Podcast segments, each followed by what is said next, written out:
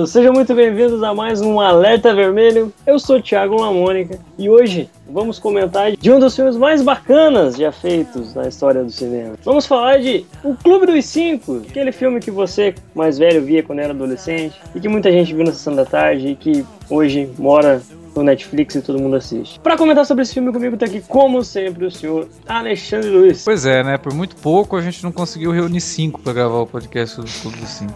Mas vamos lá falar desse filme que marcou época. E também aqui com a gente, como sempre, o senhor Varley Bonanno. Pois é, hoje vamos falar sobre o filme de um dos diretores que mais soube trabalhar e que mais entende o jovem. E hoje, voltando aqui para o Alerta Vermelho, depois de um tempo ausente, resolvemos convidá-lo de novo, o senhor Igor Frederico. É, yeah, isso aí, faltou o quinto membro. O quinto membro é delinquente, né? Sacanagem, chamar o Davi de bandido foi foda. Vamos comentar então sobre o Clube dos Cinco.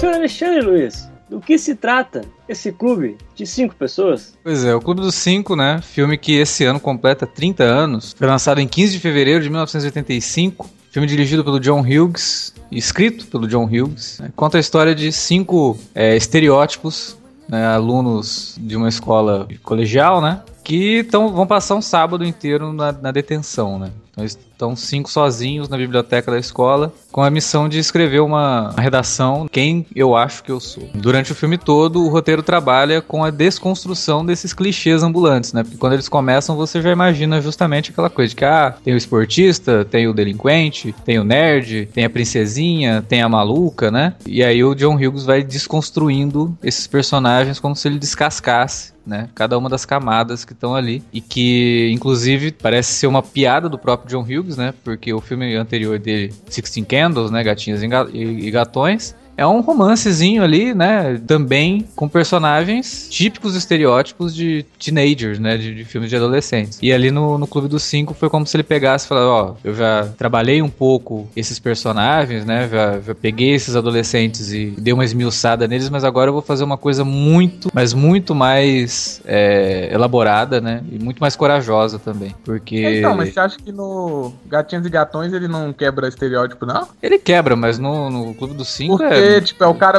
bonito e rico, a menina que quer esse cara e o nerd, mas meio que eles acabam... Tipo, ele não fica na separação, eles se dão bem normalmente. Eu acho que pros anos oitenta ainda é muito esquisito um filme onde os estereótipos é que, é. andam juntos e não tem nenhum preconceito. E o legal é que o filme nunca fala isso, tipo de... Ah, você é nerd... Tipo, naturalmente eles se conhecem e vai se desenvolvendo. Eu acho que até rola uma quebra dos próprios estereótipos dentro deles durante o filme. E assim, não uma reflexão externa no, no Gatinhos e Gatões. Eu acho que é tipo até o desenvolvimento dos personagens, você vai vendo isso de forma natural. É que no, eu só acho que no Clube dos Cinco é mais profundo, mas eu acho é muito mais profundo. Desde os Sixteen Candles que ele sempre foi pegando estereótipos e mostrando que os jovens não, são muito mais além do que isso. Inclusive, é, mas o Sixteen Candles eu acho ele mais convencional, assim, sabe? Eu É o tipo de filme que o estúdio... Você consegue ver ele chegando no estúdio falando assim, ó, tem essa história aqui. E o estúdio fala, ah, beleza, a gente vai fazer. A gente compra a ideia. Agora, no Clube dos Cinco, cara, como é que você imagina ele chegar no estúdio e falar assim, ó, tem uma história aqui que são cinco adolescentes conversando o filme inteiro dentro da biblioteca. É, esse... Não, peraí. É, é. Peraí, é filme europeu? É, peraí, o que, que é isso? Você tá louco? É. É, mas acho que talvez isso também, assim, óbvio que não é só isso. Mas um dos fatores é porque a década de oitenta parece que os estúdios davam um pouco mais de liberdade pra criatividade dos diretores. É, na Hoje verdade, é... a década de oitenta ele começa a perder um pouco dessa liberdade, né? Os, os estúdios deram muita liberdade nos anos setenta, e aí nos anos oitenta os estúdios começaram a retomar contra controle dos filmes, sabe? Então por isso que saiu muito filme bem pipoca mesmo nos anos oitenta, e você não tem, por exemplo, filmes como Taxi Driver ou Poderoso Chefão, né? A não ser que fossem diretores que já tinham feito o nome deles anteriormente, que encontraram muitas dificuldades para poder fazer os filmes nos anos oitenta. Então nos anos oitenta meio que começou essa barreira que hoje tá impossível, né? É, cara, se ele chegasse hoje e falasse assim, olha, tem esse filme aqui, os produtores iam olhar e falar, ah, beleza, vamos fazer o seguinte, ó, durante o filme a gente faz esse povo sair da escola, tá? Porque, pô, só na escola não dá, né? E aí eles têm que voltar logo porque o diretor ficou sabendo que eles fugiram. Ele não pode ficar sabendo que eles fugiram. E aí é, a história ia ser diluída uma, numa... Fazer um rally de carro, alta velocidade. É, entendeu? O filme seria totalmente diluído num amontoado de clichês confortáveis, né, pros estúdios. Hoje, a produção hollywoodiana hoje, ela tá muito confortável. Ela, você tem aquelas fórmulas mesmo e dificilmente alguma coisa quebra isso. Quando quebra, a gente adora, né, porque realmente é difícil você ficar vendo todo ano alguns filmes que parece que são os mesmos filmes. E no caso do, do Clube dos Cinco, o que o John Hughes faz é isso, é pegar esses estereótipos, que nos anos oitenta teve muito filme trabalhando com esses estereótipos. Muitos deles, né, produzidos pelo John Hughes, que davam uma certa profundidade esses personagens, mas aí teve, foi, foram aparecendo cópias, né? E que essas cópias não conseguiam ter a mesma profundidade dos filmes escritos e dirigidos, ou só escritos, porque ele escreveu muita coisa, né? Não só dirigiu muita coisa, mas escreveu também, pelo John Hughes. E é muito interessante, cara, porque o filme, no começo, você acha que vai ser só mais um. E aí, de repente, ele começa a ter um outro tom, quase teatral, né? Com os personagens ali num ambiente fechado, só naquele lugar, conversando, começando muito retraídos, né? E aí eles começam a se despir deles mesmos, assim, né? Porque você vê que cada, todos eles, quando vão falar um com o outro, eles levam em conta o estereótipo do outro, né? Uhum. No começo, assim, é incrível. Quase todos eles, quando vai começar a falar com o outro, sempre fala, ah, você é tal coisa, né? E aí começa o diálogo, né? E aí eles vão vendo que não é bem assim, né? É, mas é e... curioso você falar do começo parecer mais do mesmo, mas revendo pela milésima vez aqui, uhum. Eu tô observando tanto que a direção do John Hughes é tão boa e te dá os primeiros dez, dez minutos, não, sete minutos antes deles entrarem uhum. na escola, dão a chave pra todo o filme. É impressionante. Dos pais, os primeiros, né? Segundos, quando... Antes dos pais, os primeiros segundos, só com a narração em off. E aí ah, vai mostrando tá. flashes hum. da escola, vai mostrando tudo que cada um fez. A gente não sabe ainda, mas vai mostrando parte da escola onde cada um aprontou pra chegar lá. Mostra, hum. inclusive, que eu não, nunca tinha percebido, percebi dessa vez. A foto do zelador, vocês perceberam? Sim, sim como sim, homem tipo, do ano. É, foda de sessenta e nove. Achei foda, tipo, mostra isso. E vai mostrando, passa lá pelo, pelos vestiários, essas paradas tudo. E aí vem os pais e aquela ali é a chave pra todo o filme, que é sensacional. Que ele faz isso em, acho que foi seis ou sete minutos. Eu, não, eu e, é, e é legal porque na primeira cena, né, tá sendo como se fosse a, a redação, né, sendo lida pelo Brian, pelo Brian, é, é. Só que não, ela fala, né, ela fala, fala de cada um dos estereótipos. Você vê a gente como, ah, não sei o que, não sei o que, e lá no final a gente tem a mudança, né, de um pedacinho é. que muda o sentido de, toda, de todo o texto, que eu, hum, eu acho é, genial. Vê, é, é uma dica pra redação do Enem, essa redação é. aí, hein. É, mas é legal, porque é, o filme ele começa do mesmo jeito que ele termina, até a rima visu, visual e de roteiro. Só que ele engana. Eu adoro essas brincadeiras quando o filme te joga, tipo o Gone Girl, que te joga a mesma frase no começo e uhum. no final. Mas, mas aí o sentido, sentido fica... É. Depois que você viu, toda, passou pela jornada, o sentido muda. E que Isso funciona aí. narrativamente, né? Como a própria... Como se a gente mesmo estivesse levando em conta eles como estereótipos, né? E aí quando a Sim, gente é. vê tudo que acontece, aqui, aquela frase realmente tem uma outra, um outro sentido. Não, então tem essa brincadeira até com a arte, né? Com o cinema uhum. de enganar. Ele, ele sacanagem, ele te faz, ó, oh, esse filme aqui vai ser com estereótipos. Então, vocês estão num terreno seguro, sentem e aproveita que não vai ter nenhuma surpresa. E aí vem um filme europeu, né? Já desmanchando tudo aos poucos. E, e assim, aí logo depois disso tem, tem a cena onde eles estão sendo deixados na escola, que a gente já nota claramente, tipo, mais ou menos os problemas de relacionamentos que eles têm em casa. E o que faz um pouco eles serem dessa forma, uhum. né? O caso do, do personagem do Clark, né? Com o pai todo meio durão, falando assim, não, você pode fazer essas coisas, mas você não deve ser pego e não sei o quê. Sabe, olha que atitude escrota. Não, você foda-se, sabe? Dá um tiro numa pessoa, contanto que ela não descubra que foi você. É, o, o legal dessa cena aí durante o filme todo é que os pais, no fim do filme, os pais, os adultos, eles são cem por cento estereótipos que não mudam. Os adultos ali, você, você, já, você sabe que existe aquele arquétipo e tal, e realmente fala, que a menina fala que... Como é que é a frase? Depois que, depois que você cresce, teu coração morre, né? É, e é legal que é realmente, tipo, adulto não vai te surpreender. É aquilo ali mesmo, não tem, não vai pra frente, é dali. Já eles, é legal que, não é que é um filme filosófico, mas pelo menos é um filme de debate, né? É legal que Sim. eles vão debatendo. A frase do David Bowie, né, no começo, quando Sim. ele fala assim, tipo, e, e, e esses, essas crianças que vocês cospem, né, dita muito o tom do filme, porque ele fala disso, ele fala da questão dos adolescentes serem meio que ignorados pelos adultos, né? Principalmente uhum. ali nos anos oitenta, que a gente viu muito, né, desse, que são os filhos, né, da, da, da fase baby boomer, né, e que, porra, é pai se separando, família com problema, né, e as crianças meio que ali sendo tratadas como culpadas, né, pelos próprios pais, sem ter culpa nenhuma, né, tipo, não pedi pra nascer, né, e, e são totalmente ignorados, e quando não são ignorados, se coloca, uma, se coloca na, vou colocar, se colocava, mas ainda se coloca, né, uma pressão muito grande nessas crianças, nesses adolescentes. Ó, você tem que ser alguém na vida, você tem que ser isso, você tem que ser um esportista, você tem que estudar até, né, ter que tirar nota dez em tudo, né, sendo que, pô, peraí, né, é, isso também é uma forma de ignorar, porque ninguém me perguntou, não, peraí, você quer realmente ser um esportista? Você quer ser um físico pra entrar no, no clube de leitura de física? E, né? E é justamente isso que torna o filme cem por cento universal, é, é. Os pais são estereotipados, e até hoje tem pai que quer a nota, o aluno nota A, dez, né? Tem o que quer o esportista cem por cento.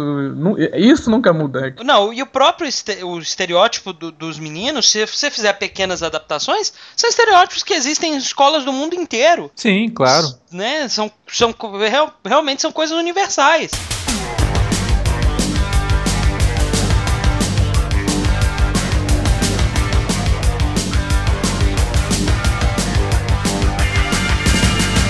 Mas sabe o que, que eu acho mais interessante no grupo dos meninos? É que dificilmente... Muita gente, assim, pode se identificar totalmente com o personagem, sabe? Mas você consegue muito se identificar com cada um deles, né? Você, você consegue ver ali pontos que você fala, porra, é, tenho bastante do Brian, mas ao mesmo tempo tem um pouco do... Bender, do, do Clark. É, sabe? Claire. Até da, da própria, da própria Alice, Allison, né? Allison, é. Que é. é toda estranha e tal, meio que sem se preocupar muito em ser aceita, né? Ela tem o jeito dela e, e todo mundo tem um pouco disso. Se sobressai mais em algumas pessoas, alguns desses elementos, menos em outras, mas todo mundo tem um pouco disso, né? Você, você não é totalmente o marginal, você não é totalmente o esportista. O esportista, ele é. tem um monte de, de problemas, né? E quando ele fala dos problemas dele, o menino lá, que é o Brian, ele se identifica totalmente, fala, pô, mas você acha que eu também não, não sofro pressão? Né? Mas, ah, mas você, como eu falei, né, sempre começa assim, ah, mas você, né, você é o filho que todo mundo quer ter, não, não é bem assim também.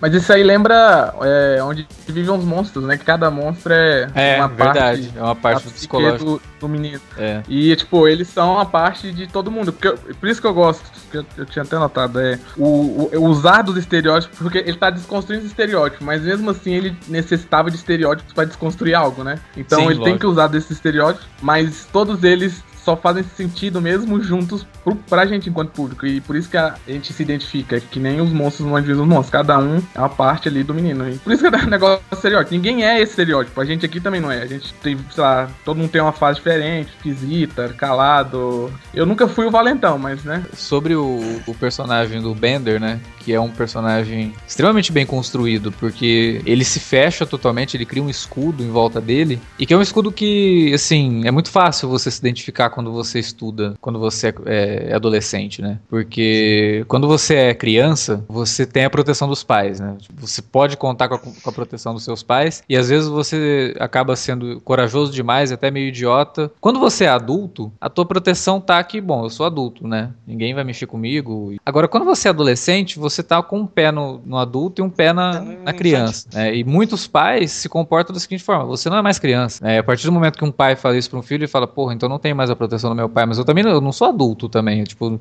eu não tenho toda essa responsabilidade de adulto, então essa, esse, esse escudo que ele cria é muito natural, todo mundo cria e é, é fundamental para a formação do caráter. No caso dele, ele cria um escudo autodestrutivo, né, mas é um, é um troço fundamental para você evoluir isso para a proteção que você vai se dar quando você for adulto, né, e eu acho muito interessante porque ele vai quebrando isso, né, e vai te mostrando o que, que é esse personagem que parecia ser o mais estereotipado de todos, né, e que ele acaba usando o estereótipo a favor dele mesmo, para falar, para que todo mundo tenha medo dele, que é o bandido, que ele anda com faca e não sei o que, né?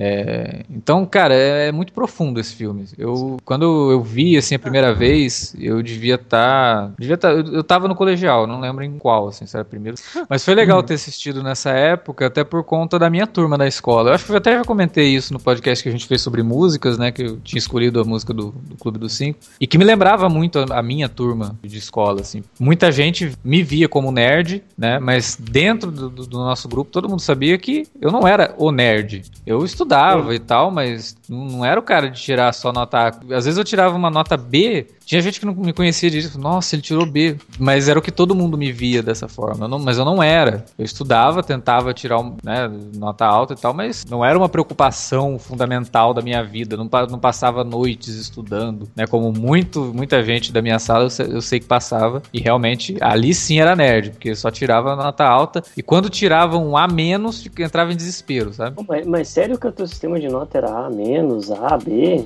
É. Caraca, mil novecentos e sessenta, né, mano, isso é muito antigo. Mano!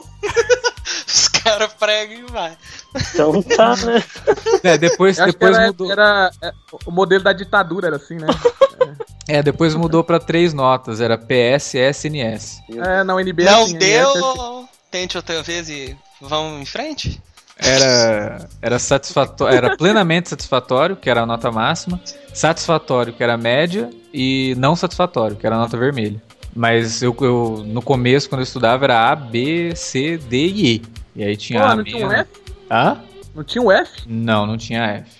Mas aí então era isso, e todo mundo me via como nerd, e a nossa turma ali, todo mundo sempre, sabe, nossa, não sei o que e tal, e a gente era normal, sabe, tipo, é, no nosso meio a gente era normal, mas pros outros a gente era assim, nossa, os caras são os nerds da, da turma, e não era. E isso acontece ali no Clube dos Cinco, né, questão de você ter, olha, essa é a princesinha, ela é isso, ela é aquilo, mas ela não se vê dessa forma, ela sabe o papel que ela desempenha ali, ela sabe que todo mundo tem ela como, venera ela, ela até fala isso no, no filme, né? Todo mundo olha pra gente lá de cima, mas eu não sou tudo isso, né? Ninguém é, né, velho? O que acontece muito é a gente, no dia a dia, já deduz o que cada pessoa é. Principalmente é. se estiver no high school, né? Na, na escola. Então aí, ela é a princesinha e pronto. Ela é... Provavelmente, eu acho que até que a gente faz isso pra facilitar. Você olha a pessoa que não é o nerd e que é muito popular. Você já deduz que ou ela é estúpida e ela só é bonita. Mas, tipo... O legal é isso, a princesinha o, o, o, e o esportista, eles podem, de cara você já fica, ah, são isso, mas todo mundo, todo mundo é um indivíduo que tem complexidade, né? Que nem ela fala, meus sentimentos doem tanto quanto seus, eu tenho o mesmo número de sentimentos que você, é. tipo, e é legal essa lição até porque a gente faz isso diariamente, constantemente, durante, mesmo depois da escola a gente faz isso. E não é bem assim, né? Ah, o cara malha e ele é estúpido, é bombado, estúpido. O que eu acho massa do personagem do Bender é que ele traz uma carga maior de profundidade pra tudo ali relacionado a questões sociais, né? Uhum. Porque ele é o que apanha, é, que, enfim, provavelmente mora no gueto, né? É. É, aparentemente, pelo menos. Mas não é só ele, tipo, o professor, o próprio professor dele que tá lá, o diretor, professor, o Vernon, ele, ele é uma parada que acontece muito em escola, que o filme é tão bom que tipo, tem esses pequenos detalhes, como, por exemplo, o Vernon, ele fica desacreditando o Bender. Tem uhum. cena que ele vai lá e fala, ameaça ele, chama ele pra briga, fala que ele vai ser um merda quando sair dali. E isso acontece, eu que sou professor mesmo, isso acontece diariamente, velho. Tem muito professor que vira pra aluno. Ah, tá. Chama o aluno pra briga, né? É. Caralho, é, que faculdade federal ultimamente tá assim mesmo. Hoje em dia as escolas estão perigosas, os professores são muito violentos, é clube da luta dos professores. É. Não, mas é... Muito professor fala na cara do aluno, se é de área desfavorecida, ele fala, tipo, o aluno, o que, que você vai ser quando crescer? Ah, quero ser médico. Aí ele fala, quero tentar outra coisa, não. Saca, você não, não é problema. Eu tenho, eu tenho história já de professor que realmente falou, não, você não vai ser médico. Tenta outra coisa, velho. Você não tem como você ser... E, tipo, o Vernon, ele faz muito isso. Principalmente com o Bender, né? Uhum. E isso é o que rola. O Bender seria, tipo, alguém de um lugar desfavorecido, pobre, e que... Aí ele, você vê ali que ele só é daquele jeito ali, delinquente, chama atenção por causa do que acontece em casa. E isso é o que rola, principalmente em lugares desfavorecidos mesmo. Ou não tem pai, ou não tem mãe, ou não tem os dois, e vive ali na pobreza, com a avó, sei lá, e não tem um, um, uma planagem social melhor, assim, formada. E aí ele vai pra escola... E ele acaba virando um revoltado e tal, e a, o papel do professor seria entender, mas o próprio professor ali é um adulto como qualquer outro e não acontece isso, tipo, eu tô falando, analisando até a vida real. Os adultos já, já julgam os alunos, todos os alunos são estúpidos, tem muito professor que faz isso, e o Vernon, ele faz isso, né, ele já, ele é o superior e todos eles ali são abaixo dele. O que não é verdade, né? Dá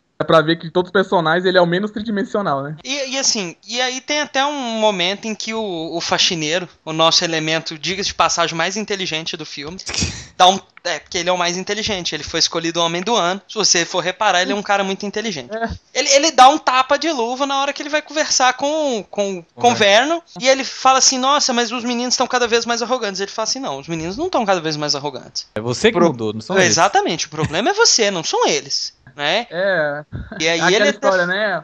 Era, no meu tempo era diferente, os jovens hoje estão é. terríveis. Não, tanto, depois ele fala assim, se pense com dezesseis anos e olhe pra você, como é que você se veria? É. Como é que você agiria, né? E aí também tem a hora que ele dá o tapa de luva nos meninos, uhum. que é a hora que ele, ele fala assim, vocês acham que eu tô aqui porque eu sou menos qualificado e tudo mais? E os meninos ficam, né? É, daqui... ele até fala, vocês acham que eu sou um tadinho? Oh, que tadinho, velho.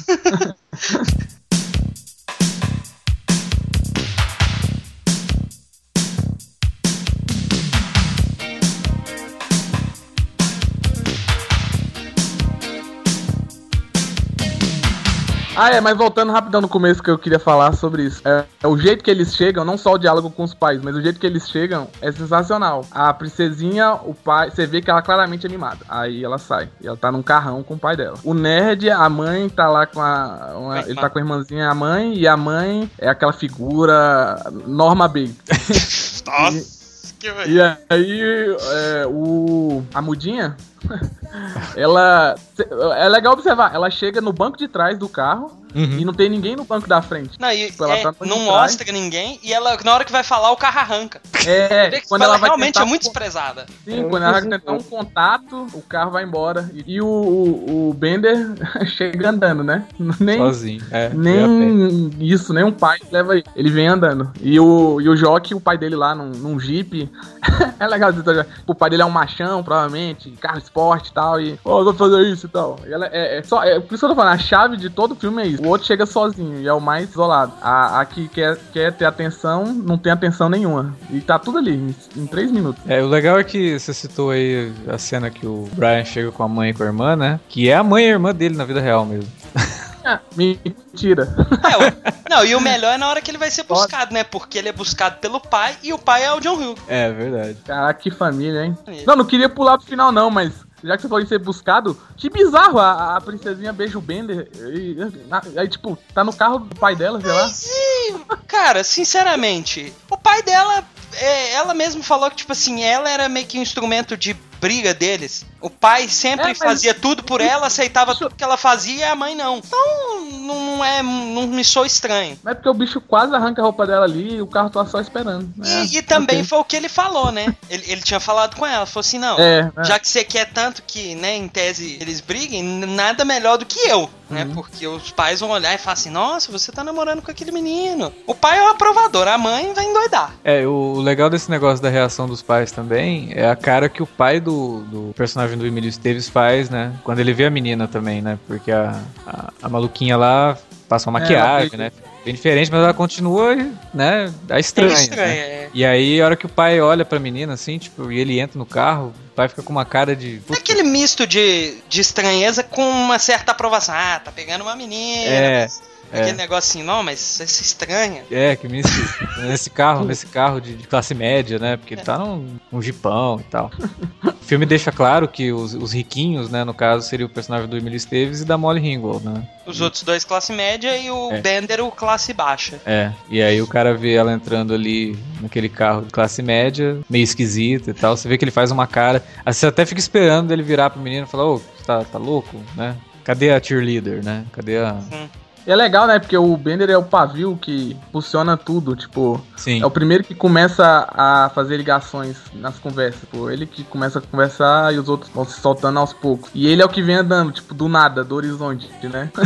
tipo, e que vai embora meu... também, né? Vai embora, né? E vai embora. Então, ele é tipo uma figura mítica ali que tava, tava numa missão, né? Pra, pra abrir a mente dele. Né? É, desconstruir os próprios. Não, é, é, é, parece mongol, mas pelo, pelo jeito que é filmado é assim mesmo. Sim, e, mas é. Voltando à direção que eu falei do começo, é legal que no começo ele...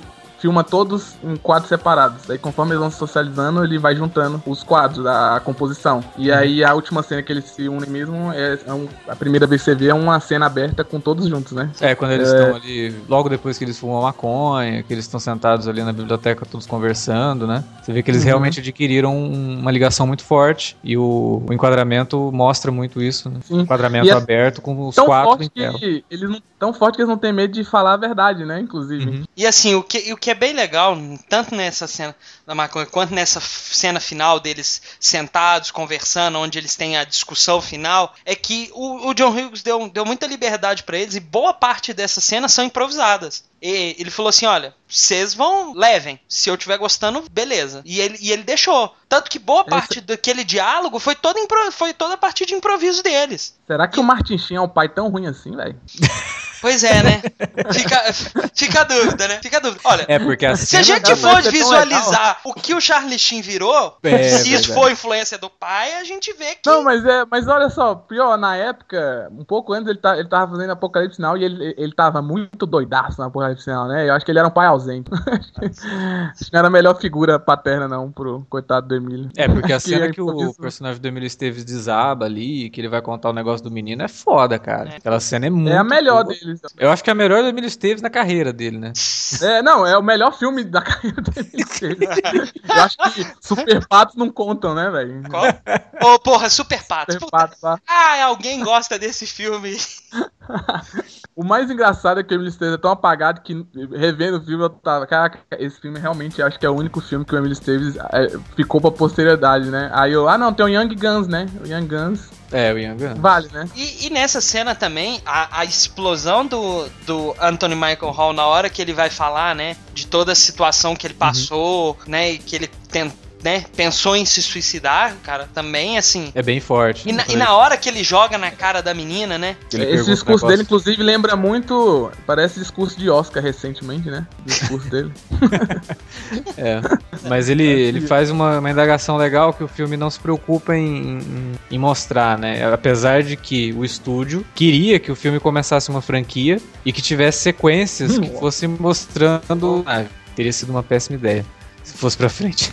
Porque o filme não, não quer te dar a resposta de que, ah, será que na segunda-feira, quando eles se virem, eles vão... É, será que... Gente, que, be- que besteira, é um, é um troço tão desnecessário, sabe? Ah, mas você sabe, se o filme fosse feito hoje, eles, te- eles não, fariam o filme mais sanidade. Isso, eu, eu sei, falar, mas... Tá rolando mas... hoje é isso, é complicado, velho. É mais óbvio, e, e hoje sim, mas eu falo assim, é, é só você ver todos os filmes do John Hughes, tem, sempre tem coisas que, assim, sempre acabam tendo alguns pequenos questionamentos, mas que foda-se, eu não quero saber, eu tô Depois, muito satisfeito. Né? É, pro depois, e eu tô muito satisfeito com o que tá ali, com o agora, com o presente. Eu não quero saber o pai do Cameron no final do filme, né?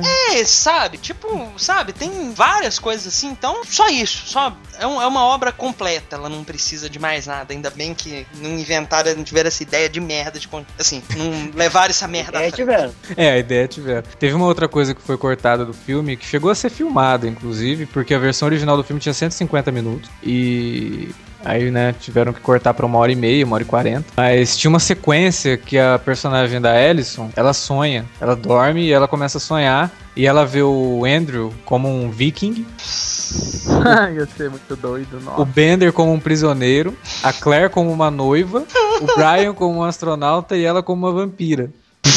Melhor, hein? Que, que viagem, mano, que viagem, que viagem, que viagem. Seria interessante poder ver isso, né? Como que eles rodaram isso, como seria esse é. personagem dessa forma, mas foi cortado do filme. Pena que, né, pelo visto, nem material extra nenhum isso veio aparecer, né? É, vai sair agora em março, no comecinho de março, um novo Blu-ray do filme aí. Quem sabe alguém coloca essas cenas deletadas, porque é. tem um... Inclusive tem outros dois professores... que chegaram também a ter cenas filmadas, mas que foram totalmente cortados da, da história do filme. É. Que era um professor de estudos sociais e um professor de educação física. Podia aproveitar e tomar vergonha e lançar isso aqui no Brasil, né, produtoras aqui do Brasil? Toma é, vergonha dessa porra. Quem é, é por eles aqui? Quem é dono? Universal, né, deve Universal, ser, acredito eu. Pô, e a Universal é uma das que melhor lança. Que lança tudo. Né? Não, não é que nem melhor lança de Blu-ray, não. É que lança tudo. É verdade. Eles lançam até séries. É, teve eu... dez episódios, não, mano. Eles lançam é... até Cape.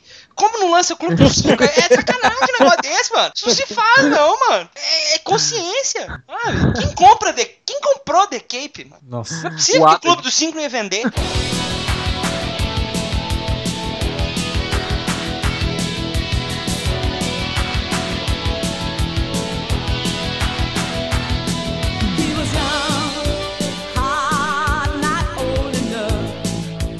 É, voltando às curiosidades aqui, o faxineiro da escola, o primeiro ator que foi contratado pra fazer foi o Rick Moranis. Nossa, mano. Caramba, velho. Ainda, ainda bem que foi esse, porque aí eu não ia levar o faxineiro a sério. Então, mas o problema é que o Rick Moranis começou a interpretar o faxineiro como um estereótipo russo, sabe? Tipo...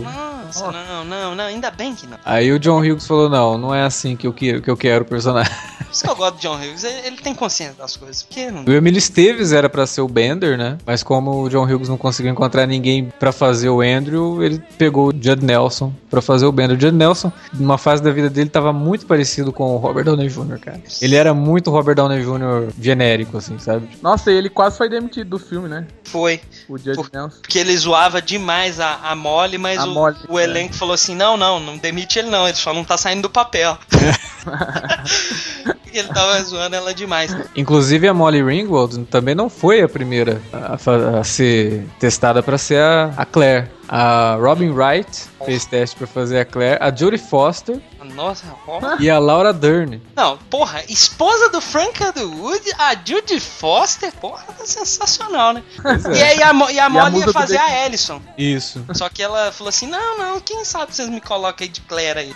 Aí o John Hughes olhou e falou assim, é, pode ser que isso vire bem. Nossa, sabe quantos anos o Judd Nelson tava? É, ele já era velho. E isso que é um negócio, que às vezes as pessoas falam assim, ah, mas não, que absurdo, é, colocar é, ne, nego velho pra fazer menino novo. Gente, eu não, isso não é problema, entendam isso, isso não é problema. Se a coisa for bem feita... Convence, Eles né? podem ter cara... Porque na verdade ali, tirando realmente os dois que tinham dezessete, a, a Molly... E o Anthony Michael Hall tinham dezessete, todos os outros tinham cara de uns trinta. Apesar de não terem, mas tinham cara de uns trinta. Mas é que nem qualquer série adolescente dos Estados Unidos, todos parecem ter uns trinta anos, Sim, né? Sim, não, mas é porque todos têm uns trinta, mas o povo fica assim, ó, oh, mas que absurdo, por que, que não põe menino novo? Não, gente, não tem problema. Se o troço for bom, os atores forem bons, eles pode, é, entendeu? Agora doido é o roteiro ter sido escrito em dois dias.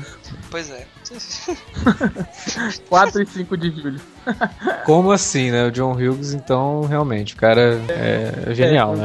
E, e, e assim, é, é, foi o que eu falei na introdução, a, a capacidade dele de, de desconstruir e de, e a, e a, como se diz assim, a, a... Ele, ele não mostrava o adolescente pela visão do adulto, é, ele mostrava o adolescente pela visão quase que do adolescente. Isso, é, a capacidade dele de mostrar realmente o que é o adolescente, é. sabe? De tratar ele com... dignidade, não fazer ele, né, fazer apenas estereótipo que a gente, né, vê como adolescente, não, ele tem a capacidade de realmente mostrar o que, o que seria o adolescente, e é por isso que ele tem tantos e tantos fãs que amam os filmes dele, que, que idolatram ele, sabe?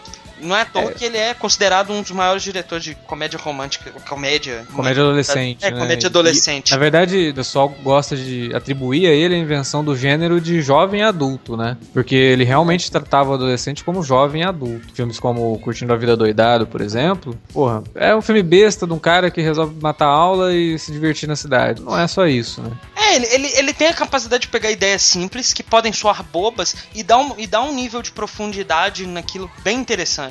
Eu acho que no Curtindo a Vida Doidado, ele conseguiu juntar aquilo que ele tinha feito no Gatinhas e Gatões com a profundidade do, do, do, Clube, do, do, do Clube dos Cinco, sabe? Aquela discussão dele com o Cameron, aquele negócio todo, é totalmente ali na vibe do Clube dos Cinco hum. também. E, e assim, é uma, uma curiosidade rápida. A escola usada no Clube dos Cinco e a escola que também é usada no Curtindo a Vida Doidada é a mesma, é uma escola que já estava fechada há dois anos, e que ele resolveu usar e gravou os filmes quase que na mesma época pra cortar custo. Então ele gravou os filmes quase que em paralelo, tanto que o Curtindo é. a Vida Doidada são men- menos de um ano depois. Então, será que o Ferris Bueller era colega do, do povo lá? Talvez, né? Talvez. Talvez até mesmo porque ele sempre usa Illinois como, né, Chicago, é, como sim. sua base. Ah, então essa era a ideia, fazer um crossover dos dois. Talvez. Ah, e o que faz Imagina sentido, né? O que faz sentido, porque talvez aí o Charlie Sheen é de fato irmão do Emílio Estevez. Se você for parar pra pensar, eles podem de fato ser irmãos. E aí realmente vai fazer sentido, porque o Martin aí é um pai bem ruim. Do que... que aí criou duas, duas coisas que puta que pariu. Né? Se bem que o Martin, o Charlie Sheen no, no Curtindo a Vida Doidada, ele tá mais pro irmão do Bender, né? Do que... Aumentar um pouco. Aliás, teria sido ótimo, né? Se aquele personagem fosse o Bender, né? Chegar na delegacia. Tá o Bender Sim. lá. Crossover. Bobagem, a gente acabou de falar que a gente não quer saber dos personagens depois e... É.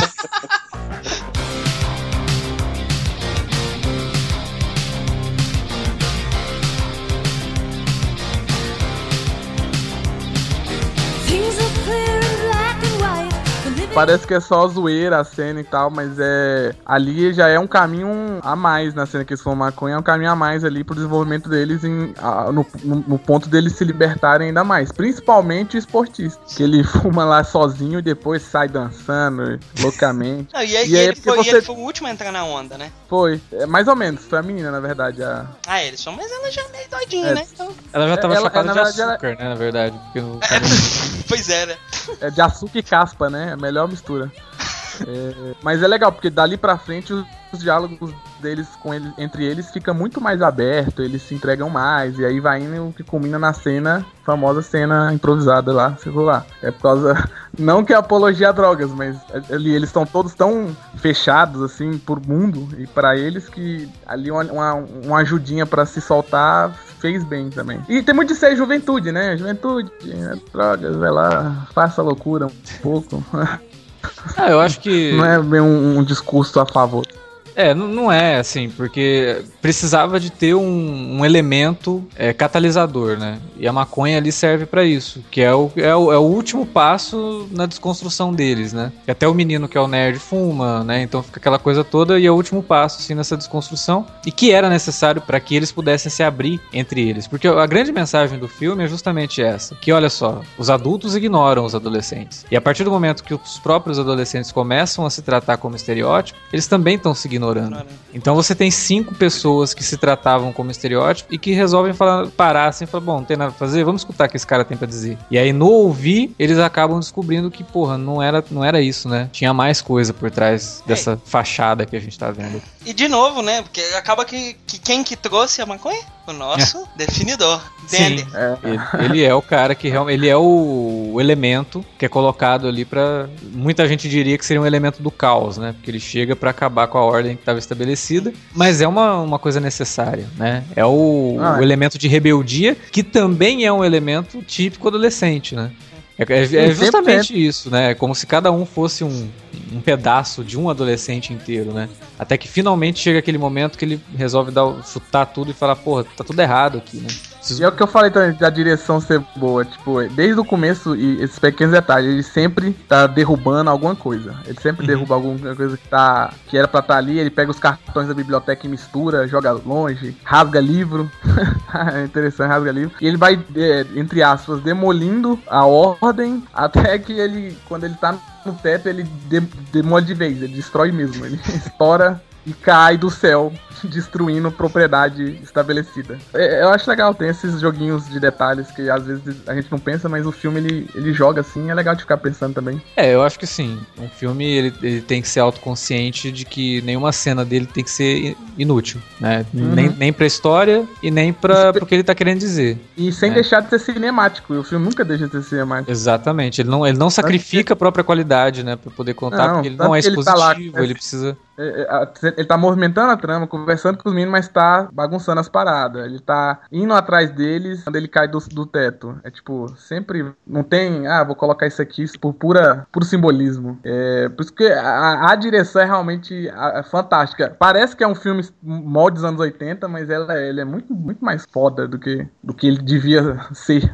Devia não. ser estranho, né? E hoje analisar o filme assim é até uma, uma certa forma de quebrar com esse, com, esse, com esse clichê, né? De falar que, ah, é um filme dos anos oitenta, né? É um filme dos anos oitenta, então todo filme dos anos oitenta é isso, é musiquinha de New Wave, é adolescentezinho... se apaixonando e triângulozinhos amorosos, né? E aí quando você hum. vê o filme, você... Não, não é isso, né? É algo totalmente diferente daquilo que eu estava imaginando. Se você, se você prestar atenção no filme, você vai entendendo que não é aquilo. Aquela fachada dele de filme adolescente dos anos oitenta serviu muito bem para vender o filme, né? Mas não é isso. Ele é outra coisa. É o filme sendo metalinguístico, né? Se você for me tratar como estereótipo, você vai se enganar também. Sou é. muito mais. É um roteiro muito inteligente, cara. Era um cineasta muito inteligente pra fazer um trabalho desse, assim, tão significativo e que serve como formador de caráter, sabe? Porque dependendo da idade que você assiste o filme, você começa a perceber muita coisa, né? Às vezes você até percebe de si mesmo, assim, você fala, porra, olha só, eu, eu fazia isso, né? Eu era um bully, me vesti, né, com essa fantasia de bad boy e tentei, né, sei lá, conquistar as menininhas, ou eu tentei ser o nerd e tentei tirar as melhores notas, passei noites estudando, né, tudo pra poder me encaixar em alguma coisa, ou me encaixar naquilo que eles queriam que eu me encaixasse, né. Cara, é um, é um estudo de personagem. O filme todo é um estudo de vários personagens, mas que no fim acaba sendo um estudo do personagem adolescente, né, do que que é ser um adolescente. É um belo filme, cara, completando trinta anos e provando que sobreviveu ao tempo, né? Que é uma coisa que a gente não pode dizer de muitos filmes recentes. Às vezes são muito bons, a gente assiste e fala, nossa, filmaço. E aí, de repente, passa vinte anos, você... ah, sabe aquele filme? Que filme? Não lembro. Não. Então. Não, é. Recentemente... Então, às vezes só... você até lembra, e quando você vai rever... Aí você fala, putz... Ai, ai, ai, ai, ai. É... Mas recentemente tem dois exemplos bons nessa vibe, pelo menos eu acho. Não sei se uhum. vocês vão discordar, mas Adventureland. Uhum. Hum? Qual? Do Greg Mottola. Adventureland, é. com o Jesse Eisenberg. Sim. Minha, férias, mas que é férias, não sei o que, de Férias vilão, Frustradas. É Adventureland. É. é. é. Mas aqui no Brasil e... ganhou o nome de Férias Frustradas. Péssimo título em português, puta que pariu. É bizarro, porque parece um filme do Chuck Chase, é, né? Não, é, não, é isso, cara. É um filme que não tem nada. Nada a ver, não tem nossa! Nada a ver. Sério, é um filme que ele consegue ter proporções, assim, universais. Sim. Os personagens, você se identifica com todos os personagens no mesmo, no mesmo nível. Especialmente se você for fudido, porque o personagem principal, ele acaba sendo, tendo que... O filme é ele trabalhando num parque de diversões pra é. juntar dinheiro, né? E, pô, tudo ali que rola, os personagens que aparecem, parece que você viveu aquilo já. Tipo, os adultos vão aparecendo, os flashes de adultos. E o outro é super... Superbad, que pode até parecer uma comédia muito escrachada, mas ela consegue tratar de amizade nesse período e de amor de uma uhum. forma atual, mais, mais atual do que sei lá, um Clube dos Cinco, mas que eu também acho que ela fica ali, ele consegue ser muito, muito honesto. Eu achei que você fosse falar do Vantagens de Ser Invisível. Também é outro. É, também, que... esse é muito bom. Mas eu não... Ele segue bem na, na vibe. E esse é legal, porque ele, sim, ele é ainda mais atual ainda, né? Porque ele já trata, já coloca também... questão do, do aluno que é gay, né? Uhum. É, são três filmes que... sofreu, né? É mais, vai mais que bebem da fonte de John Hughes. Sem John Hughes, esses filmes não, não teriam sido feitos, cara. Sim. Isso vocês podem ter certeza. Ou se é. fossem feitos, não teriam... Não seriam a... da mesma é. profundidade. É, não teria essa pegada uhum. aí. Seriam só mais um. Não, é, é, é legal, porque nos filmes do Greg Mottola mesmo, no Superbad e no Adventureland, você nota que é, é como se o John Hughes filmasse. Que o John Hughes, você vê que ele tem uma direção foda, mas o filme... Qual, qualquer um pode ver o filme. Uhum. Meu, meu irmão, qualquer um... É, tipo, era um blockbuster, né? E aí cê, ele faz o Superbad e Adventureland. E Adventureland não fez muito sucesso, mas o Superbad, por exemplo. Nesses modos, você vê que o cara teve diversão e tal, mas é muito bem dirigido e escrito, muito bem organizado. Então, assim, não é que é um descuido ou que o filme precisa ser cem por cento sério pra atingir todas as pessoas. Os filmes podem ser divertidos e ainda assim te fazer pensar mais do que um filme sério chato, que às vezes acaba sendo chato e não, não profundo. Profundidade não tem a ver com seriedade. É, exatamente. Até porque o Clube dos Cinco, né, a proposta dele teria tudo pra ser um filme bem maçante, né, e ele não é, tá muito longe disso. Não é, porque ele coloca ali uns, do nada, ele coloca uns clipes musicais deles dançando, só dançando, né, tipo... Uhum. Ele, você vê que é um cara que ele se divertia fazendo filme, e quando o cara se diverte fazendo o que ele gosta, você, o filme fica melhor também. Tem muita gente que não, você sabe que não tá querendo fazer aquilo. Então, você tá tratando de, de uma forma séria, mas você não tá, você vai também ser maçante, igual você falou. É, e, e o mais importante, eu acho que é isso. É um filme que você pode ver, você vai refletir, vai pensar, mas ao mesmo tempo você vai se divertir muito e vai se identificar muito com tudo que tá ali.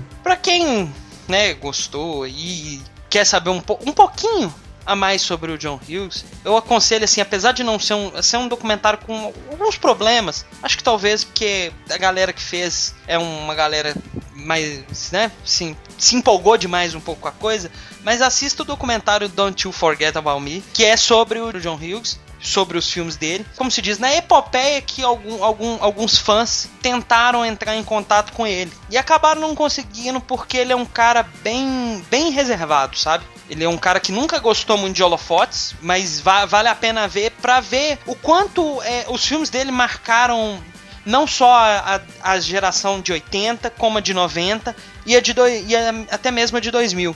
Provando, e acredito, né, a é, universalidade do tema que o cara trabalha, que qualquer geração pode exato. ser... Não, e ele é tão foda que ele é um dos... O John Hughes, os filmes dele são um dos mais citados até hoje em Family Guy. Quase, muito episódio tem citação. O primeiro episódio de Community era, foi perto da época que ele morreu. O primeiro episódio é uma homenagem a, aos filmes Sim. dele. É, e tem um episódio de Happy Endings, que é uma competição que eles fazem só com... Só sobre o John Hughes, por causa que eles moram em Chicago. A filmes de John Hughes, é. É, porque eles moram em Chicago. E não é só é. isso, assim. Quantas e quantas referências em, em filmes já fizeram...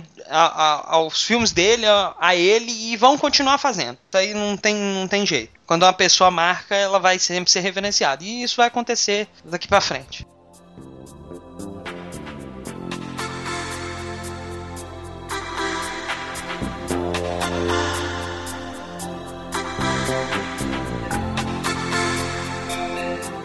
Então é isso, meus amigos, que a gente tinha pra comentar, discutir, conversar um pouco sobre o Clube dos Cinco. Espero que tenha gostado. Não esqueça de participar, estender, deixar sua opinião também. Contar pra gente o que você acha desse filme. Se você, por um acaso, é um pouco mais velho que o Alexandre e conseguiu ver no cinema, conta pra gente como foi essa experiência. É bacana ver essas coisas do passado, assim. Essas experiências que a gente não pôde viver e muita gente viveu. Compartilhe, comente, fale sobre o filme. Não esqueça de divulgar nas redes sociais. Divulgue em Facebook, Twitter, onde você quiser, pro pessoal ouvir o podcast. Então, utilize. Utilize a área de comentários do site para expor sua opinião. Também existem outros caminhos que você pode entrar em contato com a gente, que o Alexandre sempre te lembra. Só mandar um e-mail para a gente para alertavermelho, arroba cinealerta ponto com ponto b r, ou nas redes sociais lá no Twitter, no arroba cinealerta, ou no Facebook, no facebook ponto com barra cinealerta. Exatamente, meus amigos. Comente, compartilhe, divulgue e xinguem o Igor no Twitter só pra, por diversão, assim. Pra me xingar tem que ser foda, porque é, o nível é Danilo Gentili e Lobão me xingando, ó.